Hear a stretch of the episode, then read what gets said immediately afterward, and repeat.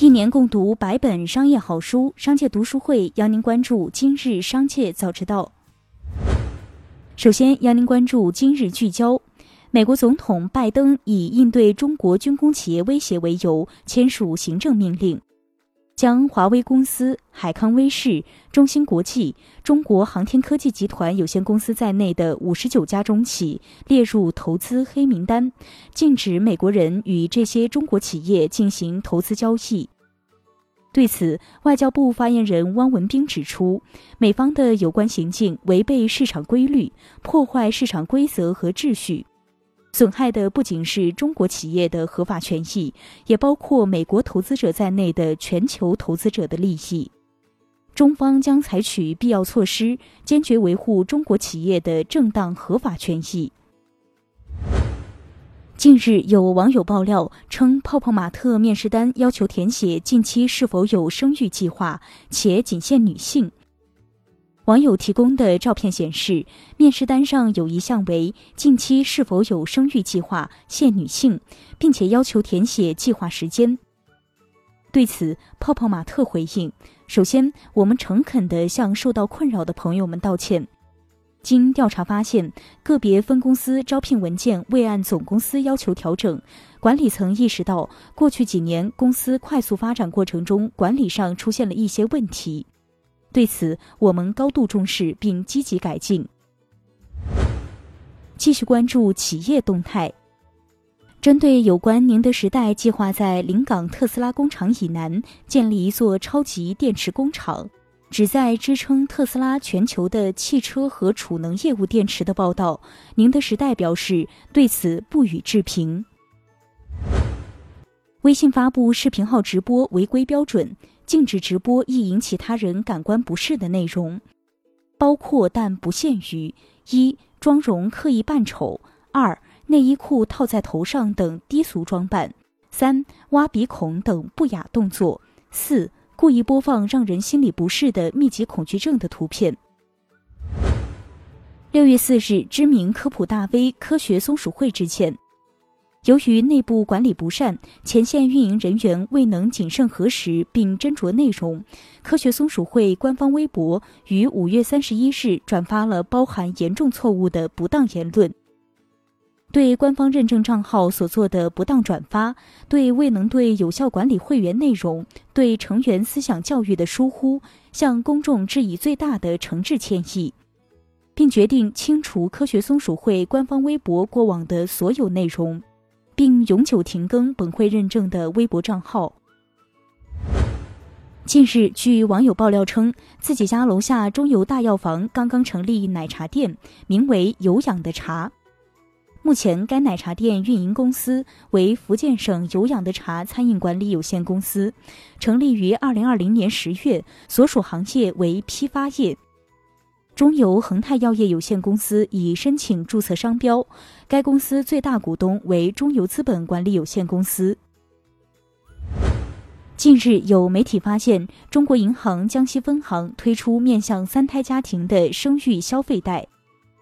面向三胎家庭推出最高三十万元额度、一年期年化利率百分之四点八五的贷款产品。一位接近中国银行的人士对媒体表示，情况属实。据多家媒体报道称，在第九届中国网络视听大会上，腾讯副总裁孙忠怀称，部分低质低俗短视频长期影响用户心智。现在短视频平台的个性推荐实在太强大了，你喜欢猪食，看到的就全是猪食。对此，字节跳动副总裁李亮回应称，这位高管可能并不知道，号称已经拥有数亿用户的微信视频号，是目前唯一一家没有按要求上线未成年模式的短视频平台。数据显示，近日，乐视网运营主体乐视网信息技术北京股份有限公司新增一条被执行人信息，执行标的约三点七亿人民币，执行法院为北京市第三中级人民法院。股东信息显示，贾跃亭为该公司最大股东及疑似实际控制人。据报道，唱吧 CEO 陈华称，目前唱吧已经签署上市辅导协议，未来将在创业板上市。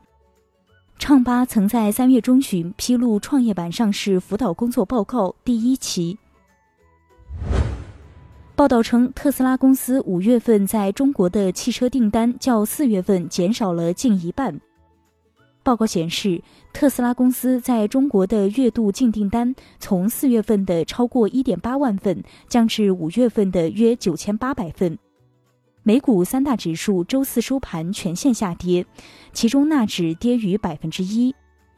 上个交易日大跌百分之三的特斯拉再次大跌。周四特斯拉午盘后跳水，最终收跌百分之五点三三，市值一天蒸发三百一十亿美元，约合一千九百九十亿元。接下来将目光转移到产业纵深领域。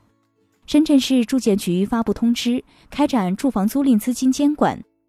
通过受托经营、转租方式开展业务的住房租赁企业，单次收取承租人租金超过三个月，或者单次收取承租人押金超过一个月的，对于超过部分的资金，由专户开立银行进行监管。六月四日，全国人大常委会法工委发言人臧铁伟表示。印花税法草案二次审议稿拟适当降低税率。随着消息发布，券商股快速拉高。这一消息可能被市场解读为证券交易印花税即将下调。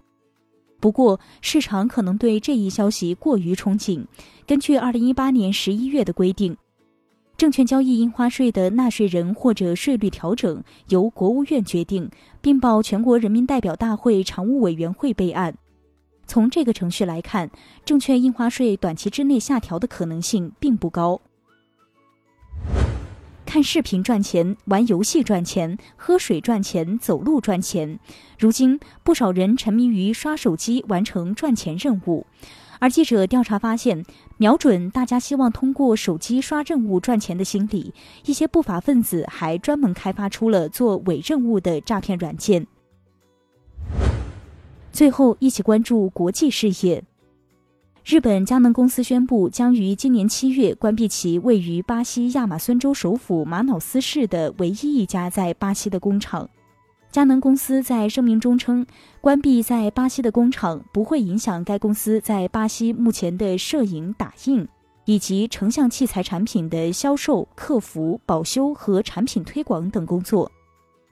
佳能公司并非第一家关闭巴西工厂的外国科技公司。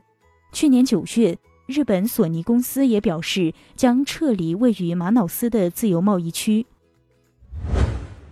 当地时间六月三日，美国国家航空航天局用猎鹰九号火箭把一百二十八只小鱿鱼和五千只缓步动物送入国际空间站。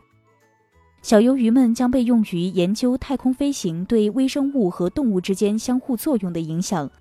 可能有助于制定保护和缓解措施，以在长期太空任务中维护宇航员的健康。以上就是今天的全部内容，感谢收听，我们下期再见。